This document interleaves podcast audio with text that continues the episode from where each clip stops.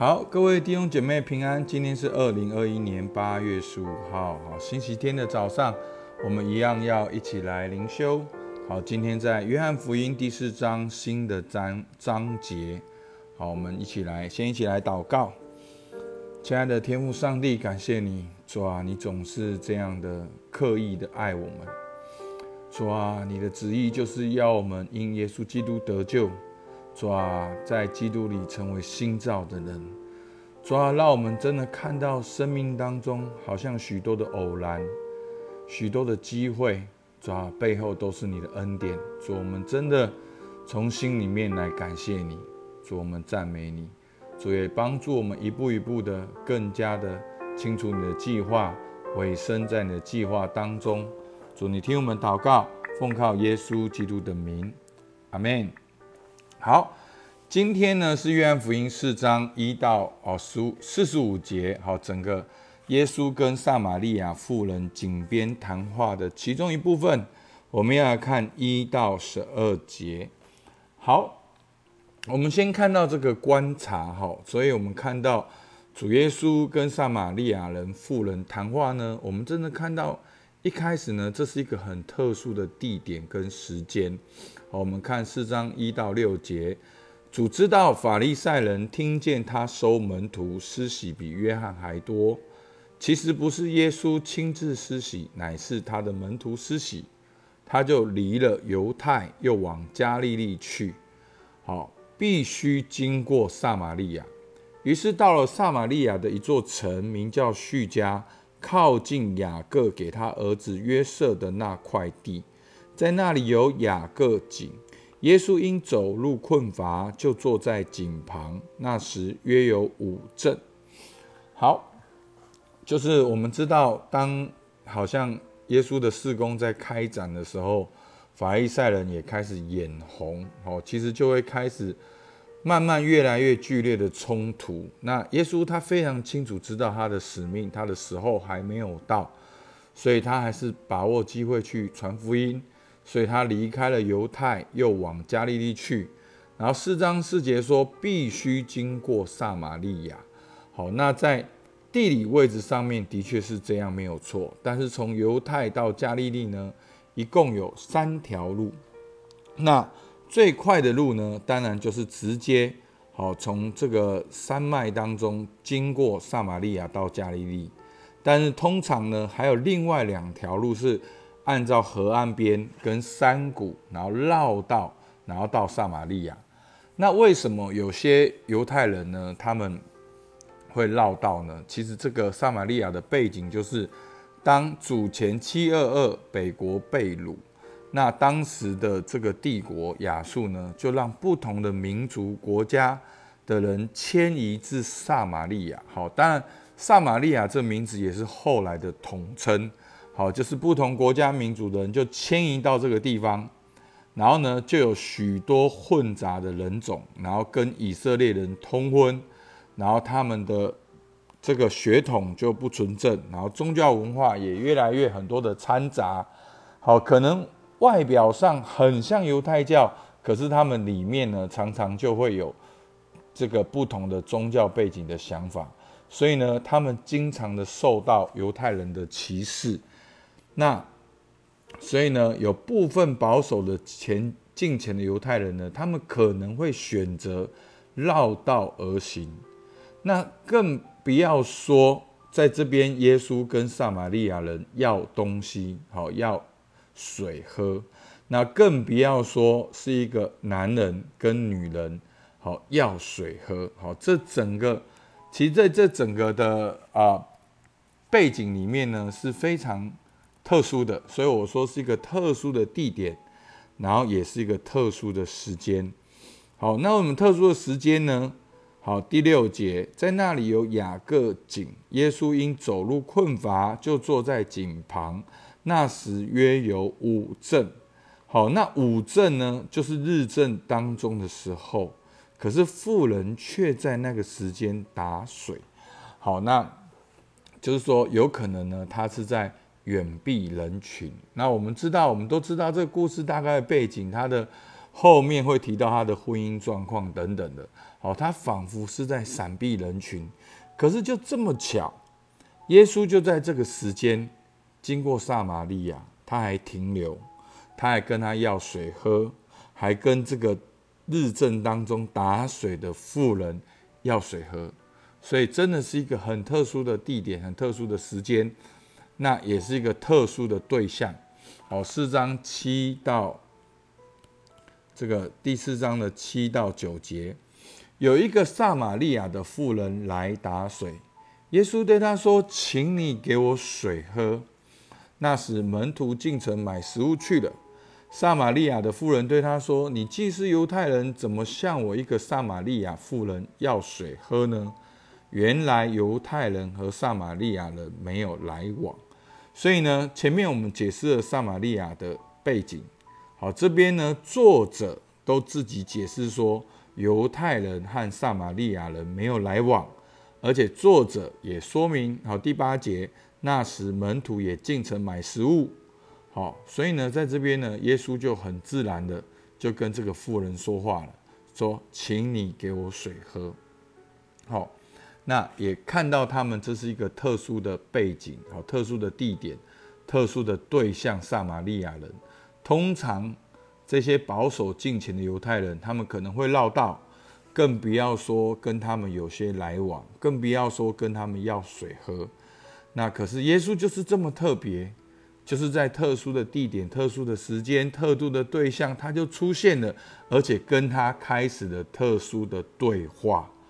好，耶稣仿佛是选好了日子、时间、地点来跟这个撒玛利亚人传福音。好，所以我们看十到十二节，耶稣回答说：“你若知道神的恩赐和对你说‘给我水喝’的是谁，你必早就求他。”他也必找给你的活水。妇人说：“耶先生，我们没有打水的器具，井又深，你从哪里得活水呢？我们的祖宗雅各将这井留给我们，他自己和儿子并牲畜也都喝这井里的水。难道你比他还要大吗？”所以呢，我们会知道，透过妇人的回答呢，你就会发现他们有他们自己的文化，跟他们自己对信仰的理解。好，后面就会再提到更多。但是今天呢，我们琢磨在第十节。好，明明这个妇人是去打水，而耶稣是跟他要水喝，可是耶稣却话题一转：“你若知道神的恩赐和对你说‘给我水喝’的是谁，你必早就求他。”他也必早就给你活水。好，怎么耶稣在这边会讲到神的恩赐呢？然后呢，讲到说必要给你活水呢？好，那有解经家讲到说，其实这个恩赐在使徒行传提到的恩赐都是跟圣灵的降临有关。那活水呢，其实也是经常对圣灵的比喻。那其实在约翰福音其他的章节里面里面呢，讲到那个喝这个活水，其实讲到的也是圣灵。所以耶稣在这里仿佛呢，好，我们可以看解释，耶稣在这里仿佛呢，就像使徒行传呢，也用圣灵充满的记号来说明神接纳外邦人。所以耶稣在这里仿佛说，撒玛利亚人也可以做神的百姓，撒玛利亚人也可以被接纳，也可以经历救恩，也可以领受圣灵。好，所以透过使徒行传的观点就是，诶，领受圣灵的记号代表他们已经经历了救恩，代表上帝接纳他们。所以在这里耶稣讲到说，你若知道神的恩赐和对你说给我喝水喝的是谁，你必早就求他，他也必早就给你活水。所以耶稣在这里要说明的就是，撒玛利亚人，你也可以做神的百姓，你也可以被接纳，你也可以经历救恩，你也可以领受圣灵。阿们。所以在这个特殊的地点撒玛利亚，在特殊的时间五正，特殊的对象，这个结过很多次婚的撒玛利亚妇人，透过这个对话，耶稣仿佛是刻意的把这个救恩要来给他。其实后面我们可以看到整个结果，的确透过这个妇人，然后这个妇人去传递，好像就许多人就因为这个妇人就认识了耶稣，接受耶稣是生命的救主。好，这就是上帝的恩赐。所以弟兄姐妹，神从来不做白工，我们真的要感谢。其实我们每一个人的生命都是上帝拣选的计划。怎么你会听到福音？怎么你会认识这个朋友？怎么这个时间你会看到这个文宣？你会听到这个故事？你会有这个感动？你会有这个需要？听到这首诗歌？这都是上帝的计划，你是在上帝的手中的。所以过去是如此，现在是如此，将来也是如此。上帝从来没有做白工，在上帝的手中也没有那个忽然偶然的事情。其实所有的忽然偶然背后都是上帝的计划。所以弟兄姐妹，你相信耶稣，你成为基督徒，这都是上帝的祝福，都是上帝的计划，都是上帝的命定。所以你不要害怕，现在你仍然在神的手中。阿们。所以我就想到路加福音十九章十节说，人子来为要寻找拯救世上的人。所以你看到耶稣在这里有没有寻找？有没有拯救？刻意到了撒玛利亚，刻意到了五镇，刻意跟这个妇人对话，刻意的跟他说从药水喝转到活水。真的，耶稣用心良苦啊！这个是上帝的计划。所以弟兄姐妹，你何等的宝贵！你所拿到那份文宣，有人跟你讲福音，你的朋友是基督徒，你走进教会，一首诗歌，这样的感动，这都是上帝的工作，而你现在仍然是在神的工作里面。阿们。好不好？我们为着我们过去所有所经历到的来感谢神。而且在这计划当中，上帝不止拯救你，上帝要跟你活水。上帝的恩赐就是神要给你生命中的活水，就是圣灵的充满跟引导。